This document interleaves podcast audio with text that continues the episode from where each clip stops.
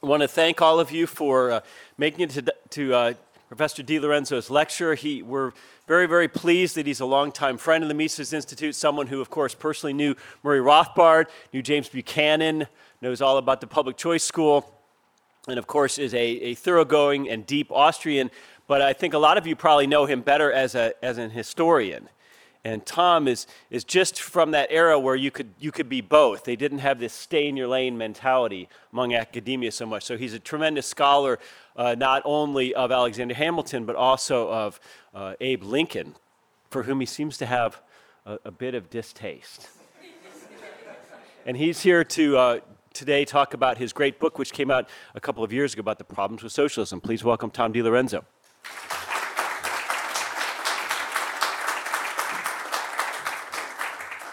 Thanks, Jeff. Uh, This is the book that uh, the the Mises Institute won't allow you to leave the building unless you purchase a copy of my book on the- the problem with socialism. And so I thought, I put together this talk that I was given a few times on uh, 10 things millennials should use, should know about uh, socialism. And uh, because a couple of years ago, there you know there began uh, taking polls of uh, so-called millennials. I guess what born after 1983 is how they used to define that. And uh, uh, something like some of the polls said uh, 50 to 60 percent preferred socialism over capitalism. And uh, it's probably the people you see rioting out in the streets in the last couple of months. You know, they're a big part of that 50 or 60 percent. And so, um, and so, um, you know, we thought my publisher and I, Regnery Publishing, thought, well, we should do something about this. And they, they asked me to write a, a book, a short book, uh, and it's almost pocket size. It's, they said, well, we'll make it small like this so it'll fit in a, na- in a knapsack, a student knapsack, and it's not a it's not a big tome like Mises Socialism. And so that was the purpose of that book. And so. Uh, so anyway, so, I, so I'm going to talk about uh, ten things. I, probably, I might not get to all ten things that you should know uh, about socialism. And the first one is, uh, you know, in Ludwig von Mises' famous book Socialism, the last couple of chapters he talks about something called destructionism. Okay, and let me uh, quote Mises himself in explaining what uh, he means by destructionism. He says this Socialism is not in the least what it pretends to be. It is not the pioneer of a better and finer world, but the spoiler of what thousands of years of civilization have created. It does not build, it destroys, for destruction is the en- essence of it.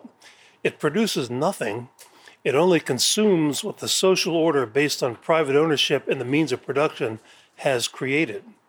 Since a socialist order of society cannot exist unless it is be as a fragment of socialism within an economic order resting otherwise on private property, each step leading towards socialism must exhaust itself in the destruction of what already exists. Now, the and he has a section on the sort of methods of destructionism in his day. This was you know, the early 1920s, and he lists labor legislation like the minimum wage, maximum hour legislation, social security taxes, and, and sort of the nationalization of old age insurance, labor unions, unemployment insurance, taxation in general, and inflation. And those are those are some of the tools of destructionism, destructing uh, you know that were, he thought were going to destroy or work at destroying the capitalist economy and and what he called social cooperation. And uh, I forget who it was. I don't know if it was Jeff or somebody else uh, the other night uh, mentioned that the original working title of uh, Human Action was social cooperation, and it's another word for the International Division of Labor. And that's what, uh, in fact, in, in the Communist Manifesto, Marx and Engels mock the whole idea of uh, the International Division of Labor and say they want to destroy it.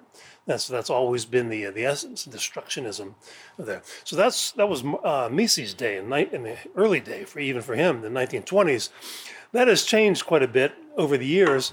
There's a new form of destructionism now. You may be familiar with something called the Frankfurt School. It's where political correctness comes from. It's where uh, so-called cultural Marxism comes from.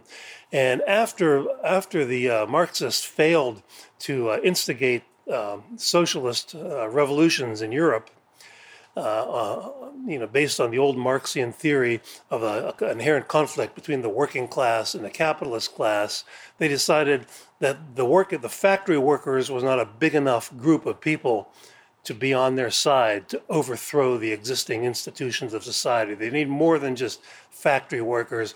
Plus, the factory workers just wanted better wages and working conditions.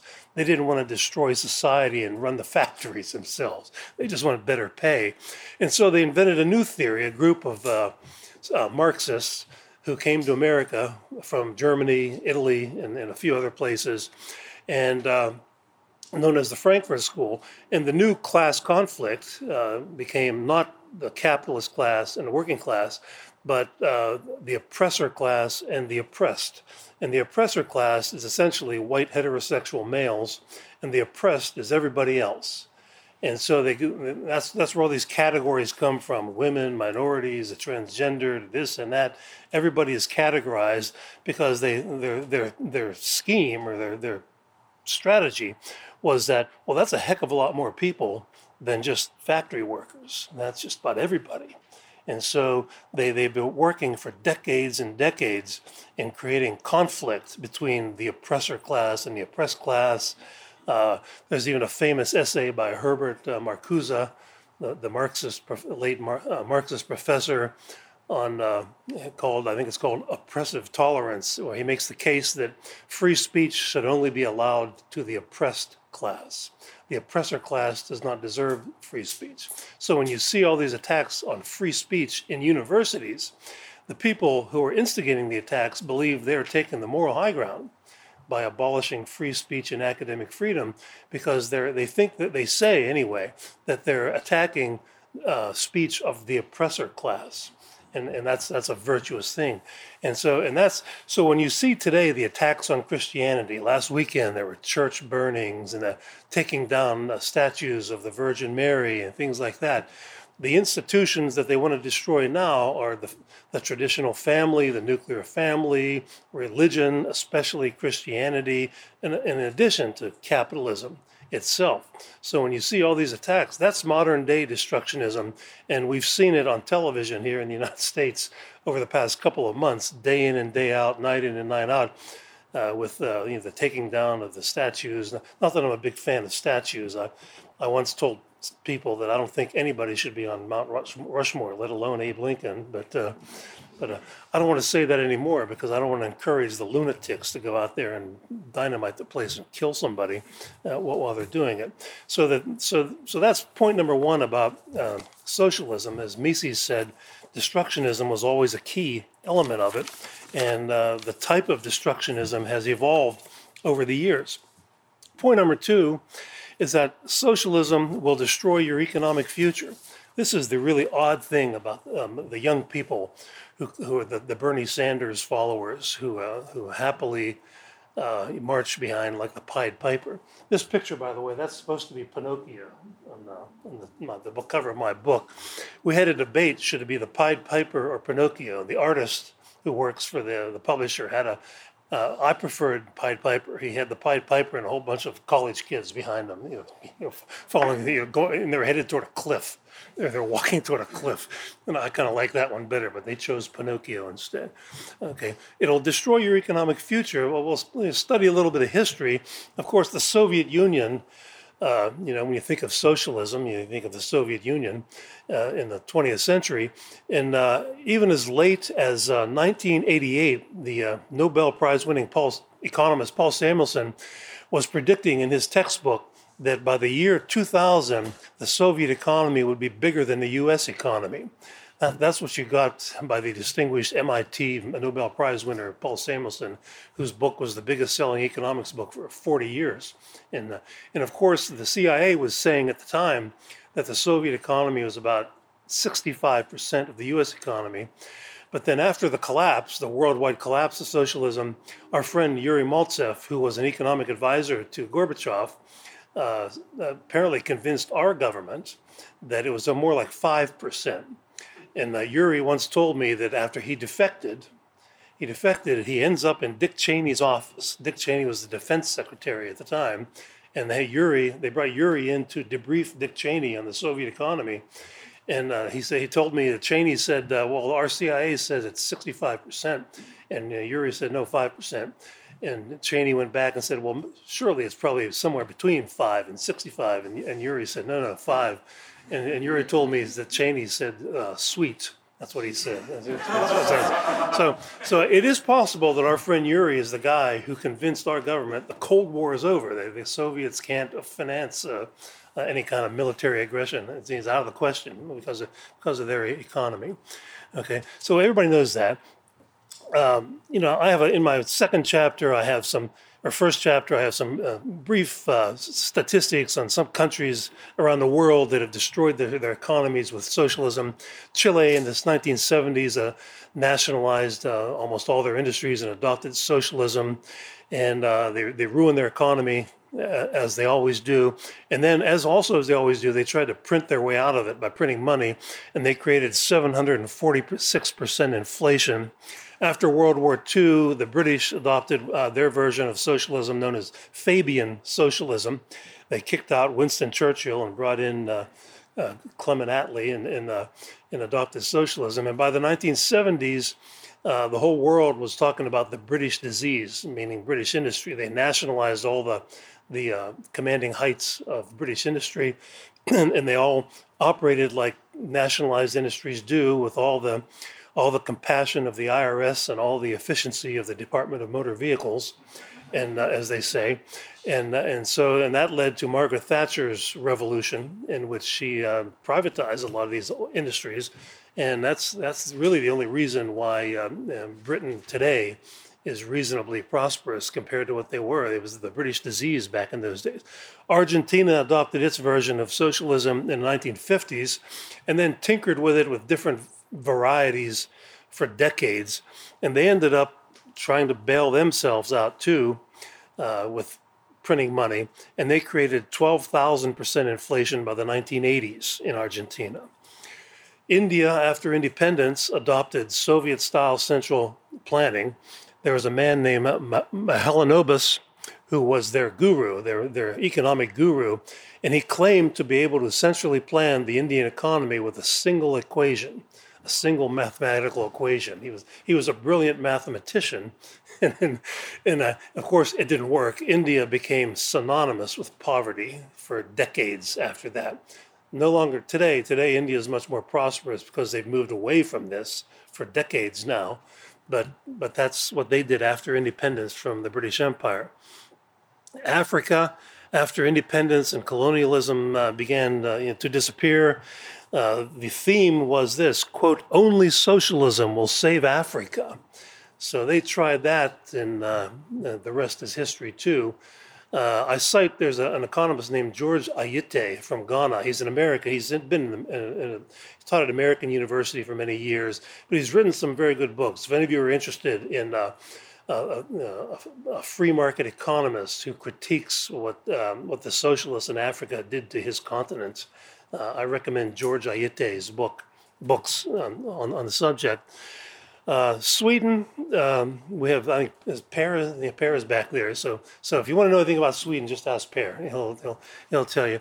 Well, Sweden was one of the most prosperous countries in the world in the late 19th, early 20th century um, you know, had these great entrepreneurs that created Volvo and and uh, and all sorts of uh, you know electronic industries in, in the early days, and for a while it had the the most rapid uh, growth in GDP of any country in the world, and then they adopted their version of socialism, uh, beginning in the 1950s.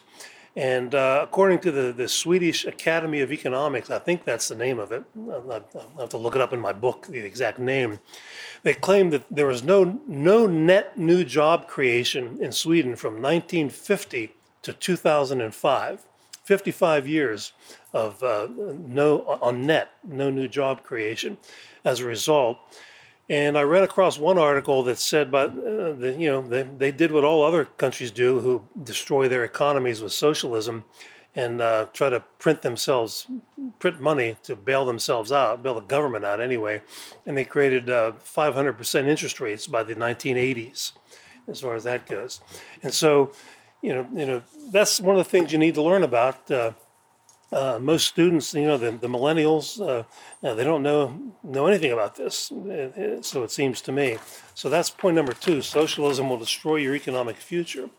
Point number three is you cannot fix socialism. Um, I, will tell you a little anecdote. Uh, I was teaching at a, the university I was teaching it at, at during the, the collapse, the worldwide collapse of socialism in the late 80s and early 90s. Uh, one day I, I, left work and I was out in the, in the parking lot and I ran across one of the two Marxists in economics department.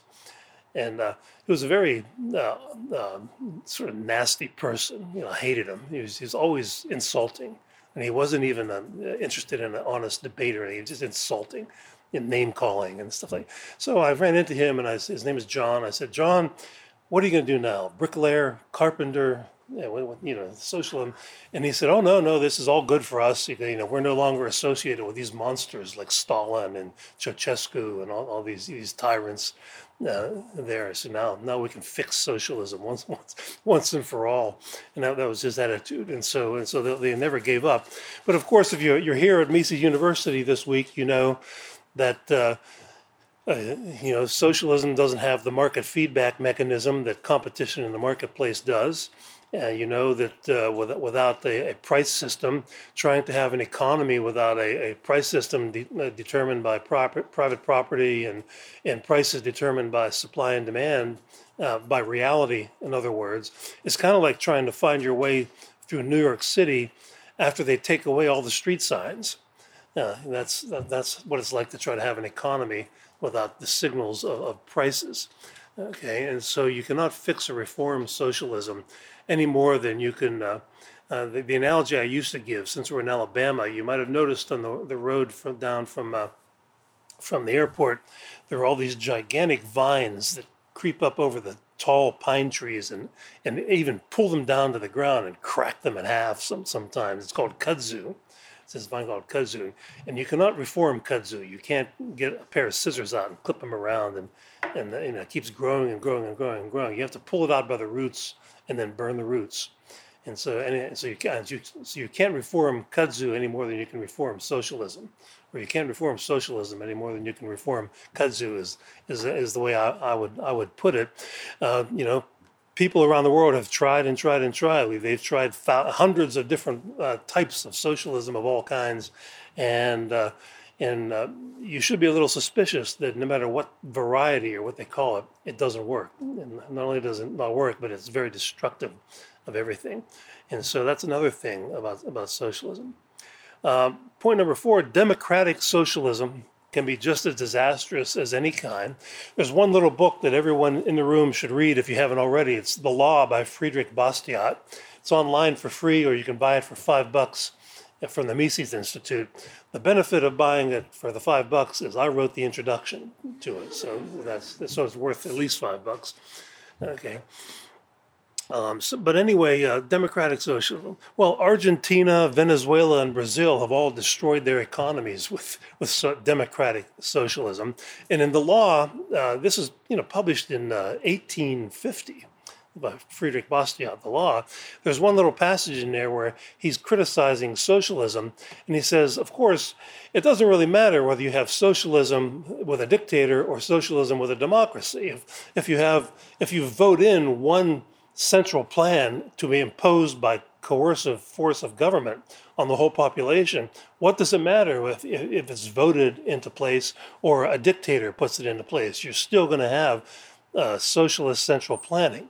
For example, if, if we get the Green New Deal, what does it matter that it's imposed on us by the coercive powers of the American democracy or the coercive powers of a dictator?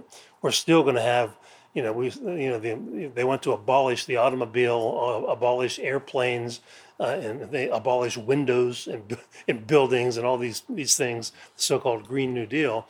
And so it doesn't really matter. It can be just as uh, as disastrous as uh, as anything uh, anything else. Okay, so democratic socialism uh, can be just just as bad, and, and we have plenty of evidence of that. Um,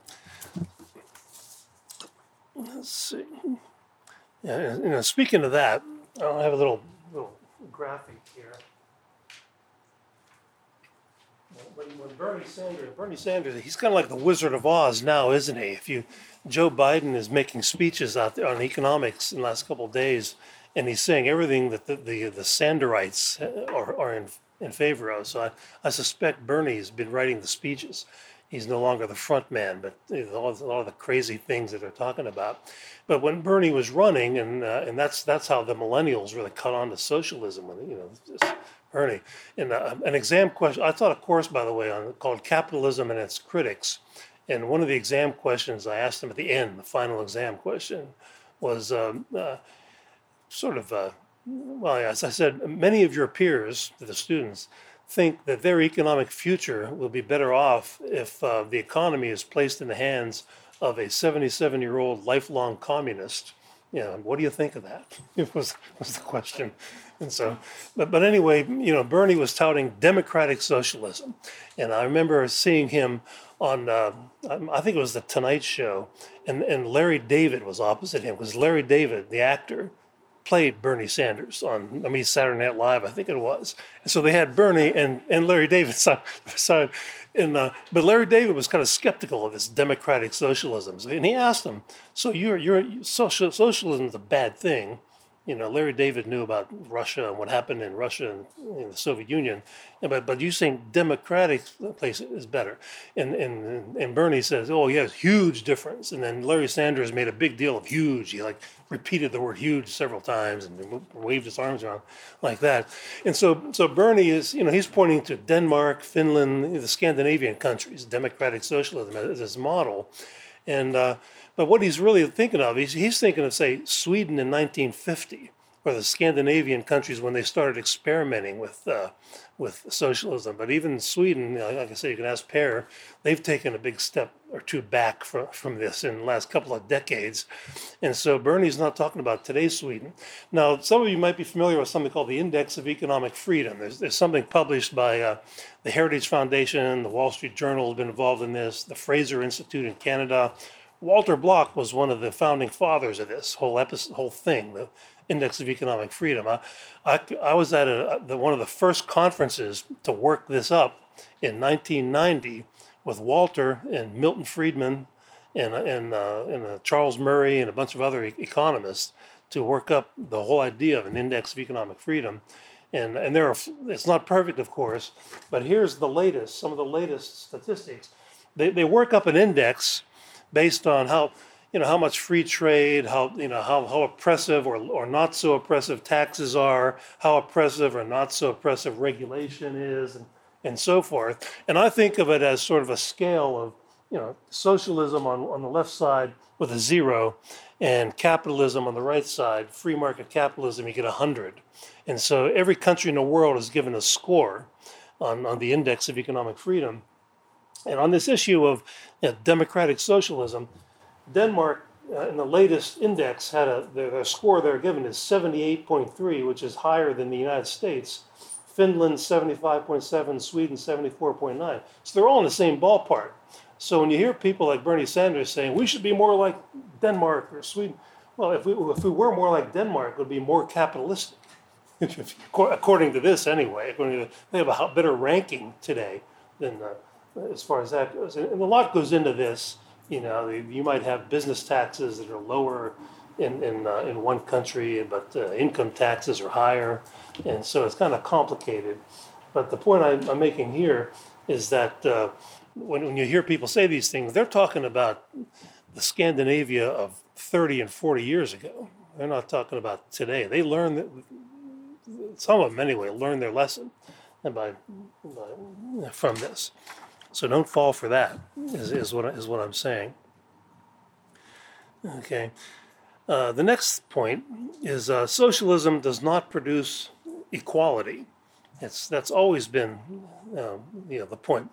And, and of course, you know, the, the definition of socialism started out as government ownership of the means of production, or government ownership and control of the means of production. And so, the, so at the beginning, it meant basically nationalization of industry by the government. But in, in The Road to Serfdom, Hayek, uh, the 1976 edition, Hayek made the argument that uh, the definition has been expanded because a lot of the early socialist countries gave up on the whole idea of running the factories because they they realized, you know, what the heck do we know about running factories? And they and they, they produce mass poverty and starvation, and so uh, they they switched it to be to that, you know, some nationalization, but but also the institutions of income redistribution through the welfare state and the progressive income tax. You know, the, the second plank of the Communist Manifesto says a, a, a heavy progressive income tax. The first plank is abolition of private property. Second plank is uh, a heavy progressive income income tax. And so it's uh, so Hayek said the goal has always been uh, coerced equality, okay, but the me, the uh, the method has changed somewhat. Yes, it's also nationalization as much as they can get away with, but also primarily the institutions of the welfare state and the progressive income tax. Okay, and uh, my old professor and, and colleague for a while, James Buchanan, once said, if you understand public choice economics, you cannot be a socialist. Okay, in other words, if you understand how politics works, you cannot be a socialist. And I would combine that with another slogan that Hayek is known for, where he said, uh, under socialism, the only power worth having is political power. And so, in all the socialist countries of the world, it's the politically connected who do very well, and they're not equal to you. I guarantee you that. They're not at all equal. Uh, in Venezuela, when uh, uh, you know the daughter of the former dictator Chavez uh, uh, was revealed in the in the Wall Street Journal to have a net worth of four billion dollars, and she was a young woman in her 30s, and I don't believe she was one of the founders of Microsoft or Apple Computer or anything like that to have a net worth of $4 billion with a B. They also said the former finance minister of Venezuela in Chavez's time uh, left the country, went to Europe somewhere, maybe probably Switzerland, be my guess. And the Wall Street Journal says his net worth is about $11 billion. And so, you know, what did he do to to produce uh, uh, goods and services that earned him eleven billion dollars? Nothing. He stole the money. And so, uh, and, and, and I, I did a little research on Venezuela a few years ago when, uh, you know, when they first started, uh, their, their economy first started becoming totally destroyed with socialism. And you know, a lot of articles on the web about how all the cronies they still have their country clubs and they still eat well and uh, and you can see pictures alongside of that of the ordinary people who used to have good paying jobs in the oil industry for example rooting through garbage looking for something to eat for dinner. And, uh, and so, and that's always been the case with socialism. Uh, you know, it's, you know, Bernie Sanders owns three houses. You know, I don't own three. How many of you own three houses? And, uh, so it's a, so that's it's a myth that socialism produces e- equality. Uh, wasn't it? Who was it? George Orwell that said uh, uh, all people are created equal, but some are more equal than others. Uh, or was I can't remember if that was an Animal Farm or one of the other uh, uh, books. Okay. Another point is um, I've always been sort of amused or maybe disgusted, you know, after in my long academic career, that the socialists on campus always strut around pretending to take the moral high ground especially where I worked. I worked at a Catholic institution, so you had these hardened communists with priest collars walking around everywhere, pretending to take the moral high ground, when the ideology that they uh, espouse is associated with the worst crimes in human history. You know, the worst crimes in human history. Uh, you just take a look at the Black Book of Communism as just one. There's they're, they're by uh, authored by seven French scholars. Uh, there's also a book called Democide uh, by a um, a sociologist named Rudy Rummel from the retired from the University of Hawaii, who uh, takes what democide was was governments who murdered their own citizens for being dissenters, not war, not not governments who invaded another country and how many people died in World War II or anything like that. It was murder of your own citizens because they they refused to to uh, you know buckle under, knuckle under to your your your dictates and your commands, your socialist commands. And just this one book, the Black Book of Communism, and I've seen much higher estimates of this. Uh, how many people did the Russians kill? 20 million. China, 60 million. Vietnam, 1 million. North Korea, 2 million. Cambodia, 2 million. Eastern Europe, 1 million. Africa, 1.7 million. and Latin America, 150,000. And so these are not war related deaths, these millions of people. That's the 20th century. That's what socialism did. So that's what I mean when I say it kind of sickens me to have these academics uh, strutting around, always taking the moral high ground when they're associated with this ideology. Now, in, in his famous book, The Road to Serfdom, uh, uh, probably the most famous chapter in Hayek's book, The Road to Serfdom, is one called uh, uh, The Worst Rise to the Top. And what he's talking about, he says, under a, a, any kind of collectivist system, social, whether you call it socialism or anything else, typically what happens, the socialists will impose central planning, price controls, all the usual things that will that will cause economic catastrophe, and so they have a choice: uh, back off and admit you were wrong, or double down. And they always double down: more more coercion, more planning, more controls, and so forth. And of course, that takes more coercion, more more orders, more dictates, more police, more guns, you know, more jails uh, to, to do that. And so uh, Hayek argues that in a system like that, it evolves to the extent where the worst kind of people will rise to the top in a political system like that. The people with the fewest qualms about brutalizing their fellow man. And there might be a scale, kind of like my capitalism socialism scale. Okay, you might you might think of it as a tyrannometer, you know, the meter, different measures of tyranny, you know, on left and right. But uh, but that's that's why he said the worst rise to the top. And so again, uh, you're not going to reform this. Socialism depends on this. It depends on on the use of coercion, and it doesn't work economically for all the reasons you're learning this week. And so they will always be confronted with a choice. Now, some countries have backed off. England did away with Fabian socialism. Sweden moved away from uh, their version of 1950s era, 1960s era socialism somewhat. They still have a huge welfare state, but they're like we do in the United States. But uh, but some people learn their lesson, but uh, but not everybody. Okay, so that's uh, that's that's that point.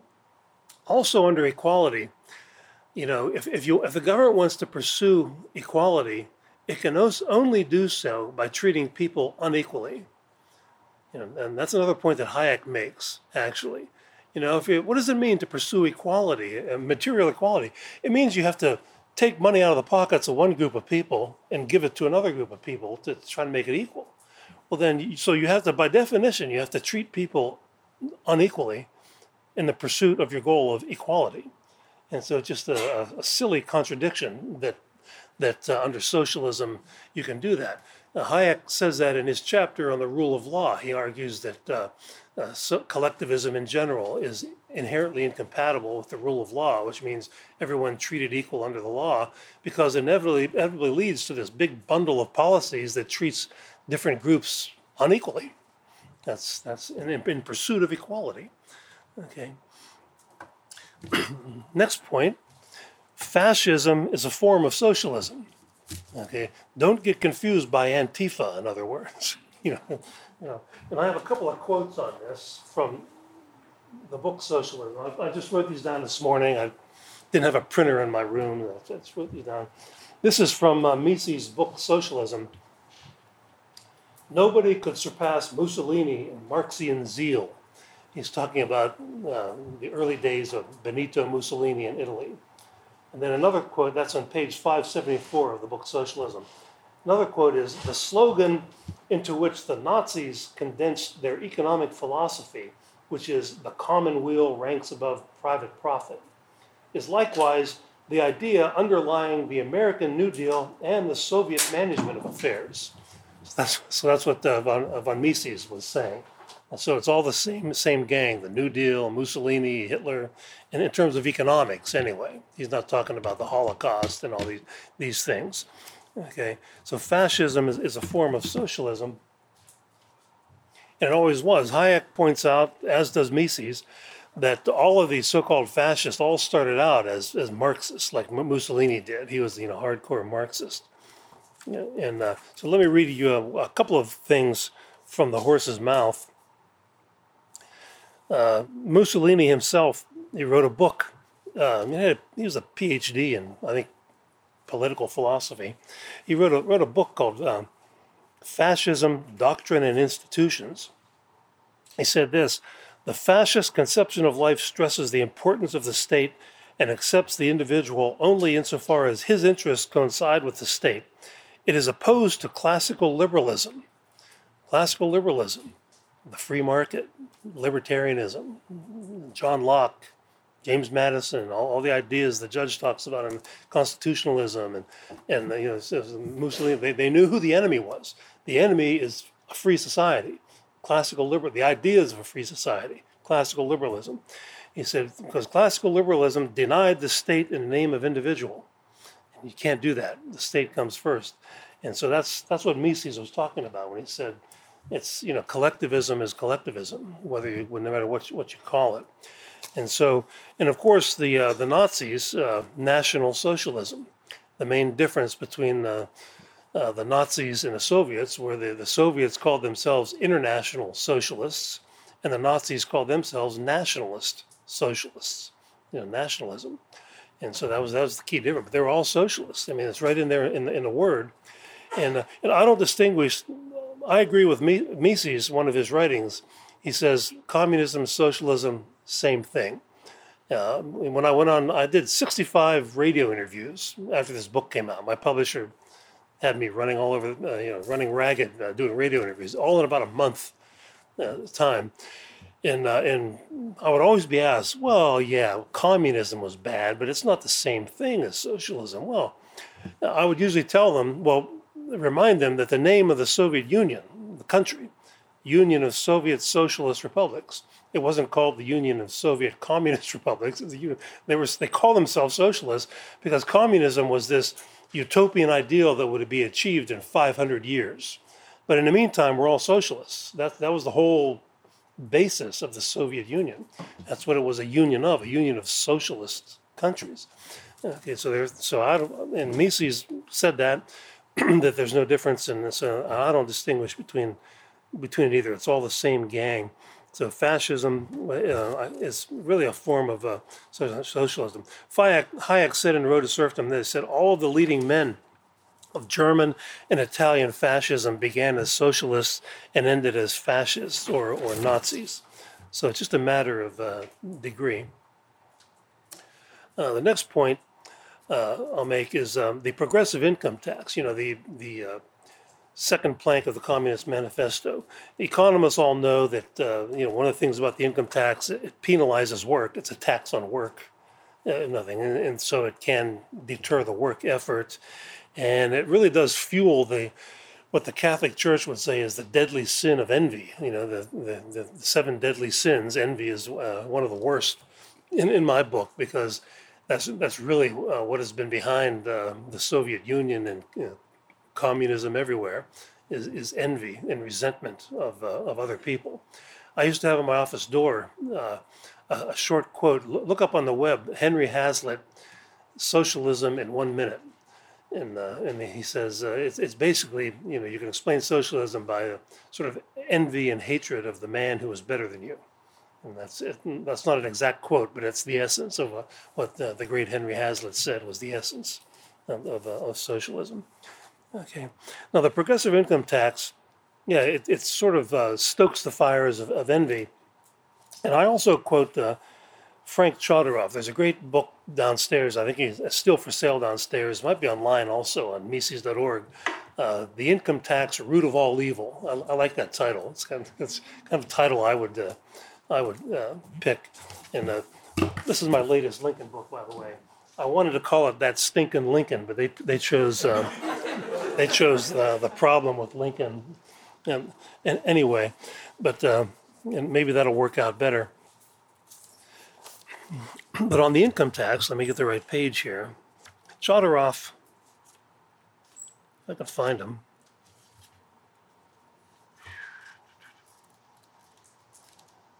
This might take about 15 minutes. Now, here we go. That's here he said. Here's one statement he made about uh, the income tax. Let's see.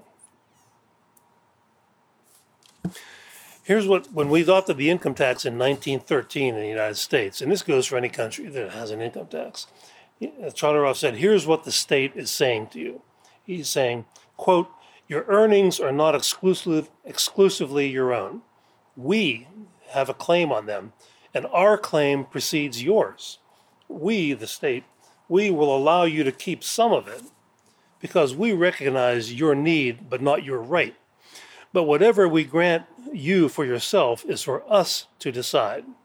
Okay, that's that's the meaning of the adoption of an income tax. It's basically the nationalization of your income, and uh, and what is the difference between that and slavery? By the way, you know what do you, what do you call a system where people are forced to work for the benefit of others for four or five months out of the year? It's you know the National Taxpayers Union uh, computes uh, Tax Freedom Day every year, and it's the end of April. They they just divide total tax revenues taken in by the government divided by national income, and they usually come up with April 27th or something like that. Okay. And uh, I, I, used to, I, used to ask my students that, well, what would you call a system where one person is forced with threats of violence and imprisonment to work for the benefit of other people? It takes about two seconds for somebody to say slavery, and then uh, then I asked them, well, what's how's that different from the welfare state? and uh, and they, they get very uncomfortable because they've been taught their whole lives that the welfare state is a good and virtuous thing. They never thought of it. I got that from Walter Williams. That's one of his uh, techniques in uh, speech making uh, techniques. Another thing the uh, the income tax does is to create a tremendous centralization of power. Okay. Let's see if I can get Chodorov again.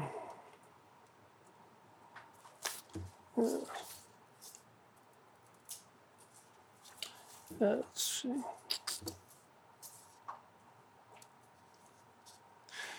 Well, anyway, I'll, I'll skip over that. I don't, I'm not want to give you another long quote. Um, you know, the uh, one way to look at it is, you know, during the Civil War, since I've written about Lincoln and all that, there was uh, one of the things I've written about over the years is there was a, a huge uh, desertion crisis uh, on, on the Lincoln's army. You could read stories of how, on the eve of a big battle, there would be 80,000 soldiers in camp ready for you know the Battle of Manassas or something like that, and then the sun would come up and there'd be twenty thousand. Where'd everybody they disappear into the woods? And, and this happened over and over again. And the U.S. government did not have the revenue with which to to to uh, you know pay people to run down the deserters, but they do today. You know, once they adopted the income tax, you're not going to evade the conscription law. They'll find you anywhere, and they'll, they'll, they'll root you out because they can they got all the money in the world. And of course, the Fed came in at the same time as the conscription law. And so that, that's not going to happen. Okay. And so that's the progressive income tax. I guess the last thing I'll mention, uh, I want to leave time for a few questions or comments about any of this, as one of the things I've written about over the years is uh, when, when the socialism collapsed in the late 80s and the early 90s, uh, one of the things we learned is that the socialist countries of the world were by far the most polluted. Uh, the, the, the, the, worst environmental nightmares in the, in the world were in the, were in the socialist countries. There are even books published with titles like Ecocide in the USSR. And, and I wrote several articles about this. There were stories, all of a sudden, people could go into these closed societies and, and look around and see, see what things are like scientists, journalists. And there were stories like, uh, a man in Poland would pull up his car alongside a river for, to have a picnic and use the river water to wash his car. He had to eat lunch and go back, and the paint had come off his car because of all the chemicals that were in the, in the river. There were signs on steamboats in the Volga River in Russia that said, Do not throw cigarettes overboard. The river may catch on fire. Uh, because there's so many. Uh, the, the soil in former Czechoslovakia was toxic down to a foot deep from decades of overuse of chemical fertilizers uh, and, and, things like that. Uh, I had a friend who uh, who was from Zagreb in former Yugoslavia who came to America, and he worked as a lawyer for the government. And he told me he lived on the 30th floor of a high rise that had no elevator.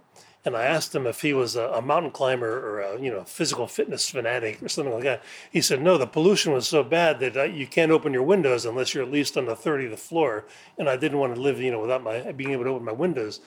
And so, and in, and in Poland, there were stories of uh, fire trucks going through the streets with water cannons to, to knock the lead and zinc and cadmium dust off of, out of the air you know that was their version of pollution control, I guess, uh, back in the, under communism. And so it just you know we've had our problems here in this country, but nothing like happened there because everything was one big commons. You know, no private property, and with private property comes responsibility. You're responsible for how you use your property. And so, to the extent that governments uh, en- enforce this, enforce uh, the harm that you impose on other people in the use of your property, uh, pollution can be reasonably reasonably controlled. But if you have a system where everything's a commons, you don't have that. And the Russians had a great sounding constitution, said many wonderful things about the environment, but then they destroyed their environment. And anyway, they, they almost, there was so much overfishing that the sturgeon population was almost destroyed. They almost ran out of caviar. You know, you know. Thank God that communism ended, so we could save caviar. But but they, they almost they almost ran out of sturgeon who produced the caviar. And so, so I would. Uh, that's the last point, and that's true of some of the democratic countries too. Uh, uh, Brazil, the, the beach at Rio de Janeiro is one of the most polluted waterways in the planet, for example. Uh, Mexico, you know, we had this awful oil spill in the Gulf of Mexico, not too far from here, several years ago. An oil platform blew up, people died. Uh, there was an oil slick for a while in the in the Gulf and the, in the American uh, environmental the watermelons, uh, what I call them, the uh, green on the outside, red on the inside, went nuts over this. And uh, but Mexico does this all the time. Uh, uh, and you know, British Petroleum set aside twenty billion dollars to compensate the victims and, and to, suffer lawsuits and, and everything of this. Mexico does the same thing, and they just thumb their nose at the world. They just say, you know, go go you know where. We're not going to pay anything, and they don't. And uh, and they have you know, and it's you know democratic socialism, isn't it? Basically, they have a nationalized oil industry, and so uh, so this is not just the Soviet Union and the communist countries. It's it's a lot of these other countries as well. And so maybe I'll stop it there. Those are some of the things that uh, everyone should know about and follow up on, study, and learn more about. And uh, I think we have a few minutes. If you wanted, to, if you have a question, just shout it out. You know, we don't want we don't want to have to pass a microphone around and spread the plague uh, to, anybody if you don't want to. But if you're also convinced of everything, uh, yes, sir. Uh, what's your response when in an argument someone says, "Oh, that wasn't real socialism"? Well, well, it depends on what that is. You know, we, we know what socialism is: government ownership of the means of production, and then you have uh, Hayek's uh, sort of footnote that it also includes uh, the uh, institutions of the welfare state and a progressive income tax. So you can identify with what socialism is. They always say that, and uh, and they always will say that. And uh, but it's it's a big cop out, isn't it? It's because we've tried it, hundreds of different types of socialism, and they've all had the uniform result of economic destruction. And you, you need to rely on economic theory too. That's why you're here this week. You know what the, what works and what doesn't work in terms of economics. And so uh, if it's a if it quacks like a duck and it walks like a duck, it's a duck. You know, and that's that's basically what you're learning this week when you learn about the importance of the price system, socialist calculation, and so so forth. How to identify a duck when you see it. You know, and, and so that's that's what you need to rely on, I think.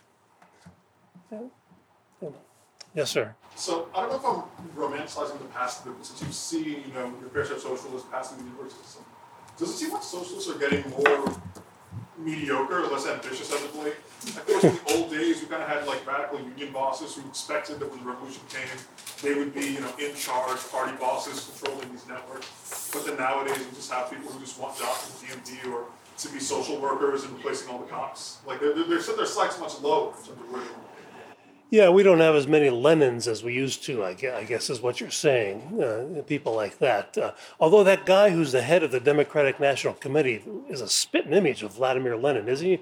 I forget what his name is, but he, he looks just like him. And, and, it creeped me out when I saw him. This guy's in charge of the Democratic Party. Like Vladimir Lenin come back to life. You know, it looked like they trotted out his corpse and, and stood it in front of a camera. You know, you know uh, and, uh, but but yeah, that's a good point. Um, you know, you got you got the dopey college kids who are out there setting fires and and uh, and, and, raising hell. Uh, your classmates who have been indoctrinated in this since uh, since grade school. apparently. But they're, but like you said, maybe their highest aspiration is to be a bureaucrat at the Department of Motor Vehicles and get a government job for life, so where they don't have to work and get paid every day. And so, uh, but you do have, uh, you know, the, Bernie Brigade, and you do have people like uh, Pelosi and you know the people who run Chuck Schumer. Um, I had a student once that I brought to Mises University. He was a straight A student. He, he spent six years in the Marine Corps before he went to college, and he was very smart. And he had that Marine Corps discipline and high intelligence. And uh, our friend, the late Ralph Raico, who used to teach at Mises, you know, the great historian, um, uh, asked this, this student of mine, let's say his name was Jim. I don't want anybody to be able to guess who it was. He said, Jim, could you pick out Senator Schumer in a crowd? Because he was a sniper in the Marine Corps. And so he was a sniper instructor. And so he was, anyway, I just thought I'd end with kind of, kind of a, a silly, a silly joke like that. But, uh, but yeah, that's a good point. Uh, yeah, we don't have, thank God we don't have quite as many Lenins, but you do, but you do have Schumers and Pelosi's and, uh, and, and, uh, the, the young woman from Brooklyn who got 14,000 votes and became a congressperson. What's her name? AOC. You, you, know, you, have, you have people like that, but we'll see if they succeed. You know, whoever created the Green New Deal is a, is a Lenin.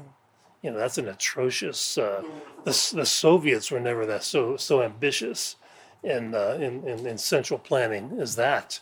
You know, they were much more piecemeal than the, the Soviets were never so idiotic as saying, "Hey, let's abolish all the cars and airplanes." You know, let's let's do that. You know, you know that's just plain uh, stupid. You know, but uh, but we may have that. We have that. I told uh, my old friend Dom Armentano, we had a little debate over the impact of Bernie Sanders and what he's up to a while back, and and I and uh, I told Dom that I think he's probably sick of being a senator and would like the job, say, of EPA director to be the guy to enforce the Green New Deal on us if uh, if Joe Biden wins the election. And so uh, so we so we so we might have another another Lenin come along sometime, but uh, but hopefully not. I think my time is just about up, and uh, and so thank you for your attention.